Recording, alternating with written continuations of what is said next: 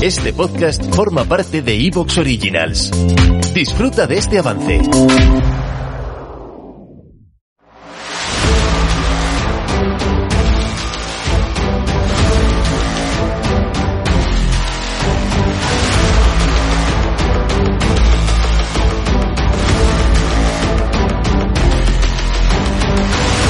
Bienvenidos al podcast Técnica Fórmula 1. Episodio número 524. La F1 vuelve a Melbourne. Previa al Gran Premio.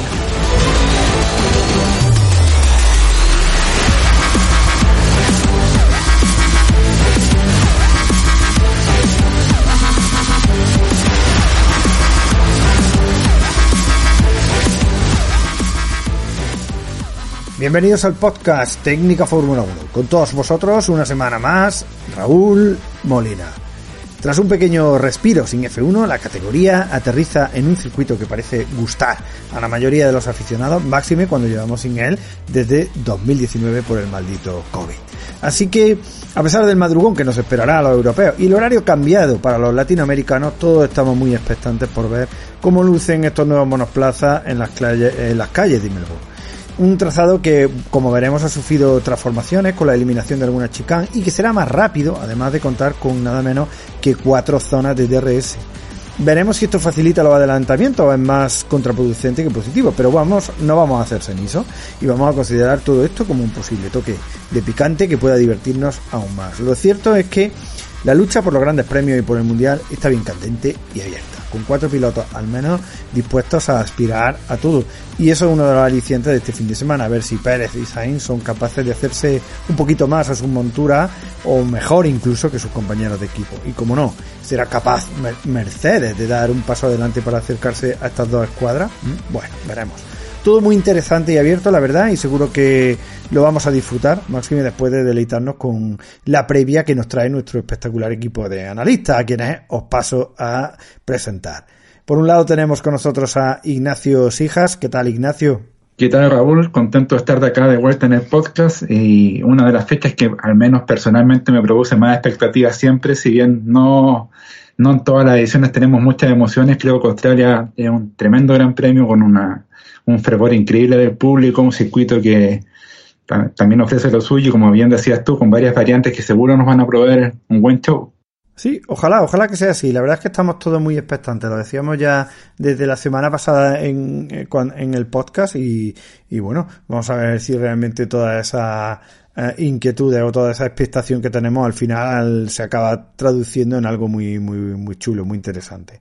Bueno, tenemos también con nosotros a Abel Caros. ¿Qué tal, Abel? Muy buenas, pues eh, encantado de estar aquí como cada semana. La verdad que yo personalmente echaba de menos estos grandes premios de, de pegarse un poquito de madrugón, no tan exagerado como en, como en otros grandes premios, pero yo la verdad que lo echaba de menos. Eh, se supone que lo ideal pues es ver las carreras esto de las dos o las tres, pero esto de que sea lo primero de que haces en el día, ¿no? De levantarte un poquito antes para ver la, las carreras y la clasificación y todo esto, yo lo echaba de menos. Sí, sí, la verdad, bueno, tiene su, su puntazo, ¿no? Eh, esos grandes premios a lo largo de esa semana, a lo largo de la temporada, donde hay gran, grandes premios y, y esa semana el sueño nos cambia, ¿no? Bueno, está bien. No tienen mucho derecho a hablar tanto ustedes europeos, porque acá en Sudamérica prácticamente toda la temporada tenemos que adecuarnos horarios que son incómodos, así que 100%. no hay comparación.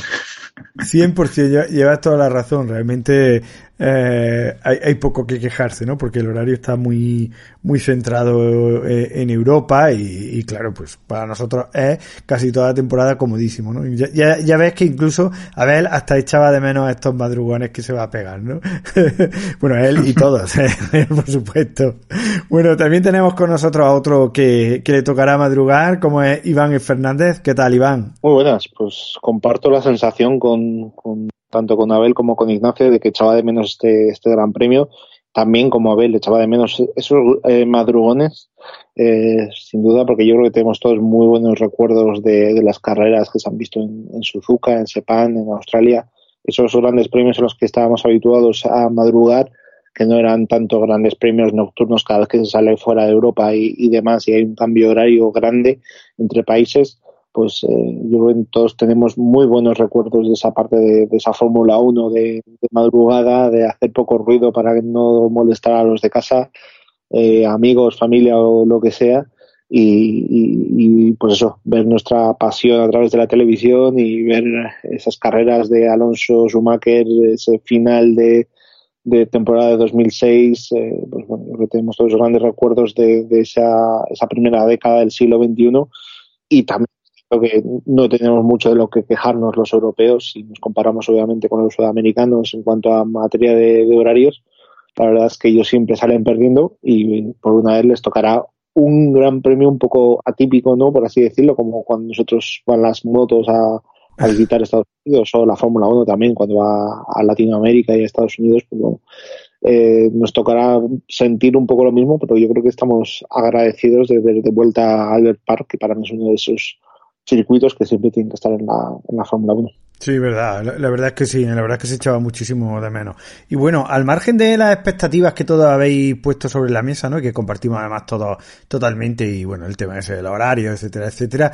Eh, como siempre os pregunto, Ignacio, aparte de lo dicho, eh, no sé, ¿qué esperas de esta carrera? ¿Qué esperas de este fin de semana? Primero que todo, feliz por los australianos que se merecen este regreso después de dos años, como bien decías tú, por el infame coronavirus, que nos tuvo, de hecho, en 2020 eh, llegaron a Australia. El, círculo de no estuvo ahí a punto de partir la FP1 y, y se acabó la F1 por al menos varios meses, así que fue un momento bien complejo y en cuanto a Gran Premio espero buenas cosas, aunque los, las novedades en el circuito que las vamos a comentar con más detalle en los próximos minutos, no sé si se traducirán en mayor espectáculo. Es, es verdad que tenemos cuatro zonas de ARS, que es récord, pero tenemos más rectas que nunca y las rectas, claro, pueden pasar autos por justamente por la ventaja de DRS, pero al tener menos frenaje, yo creo que, por ejemplo, la chicana rápida eh, puede ser una zona muy peligrosa. Me, temo que puede ser, en, lugar de una ayuda al DRS, puede ser un sinónimo de peligro, que espero no se concrete, pero tengo ciertas aprensiones con ese cambio en el circuito, más la suma del DRS en esa zona ante la chicana que es velocísima. Claro. Claro, e, e, ese es, un, es un punto. Ahora vamos a volver sobre él porque el tema de, las cuatro zonas de DRS me parece un poco impactante, ¿no? Lo decía yo en, la introducción y, y a ver si a esta gente se le está yendo la mano, ¿no? Con buscar circuitos excesivamente rapidísimos en lugares además urbanos. que cuidado, que no hay escapatoria. ¿Te está gustando lo que escuchas? Este podcast forma parte de Evox Originals y puedes escucharlo completo y gratis desde la aplicación de Evox. Instálala desde tu store y suscríbete a él para no perderte ningún episodio.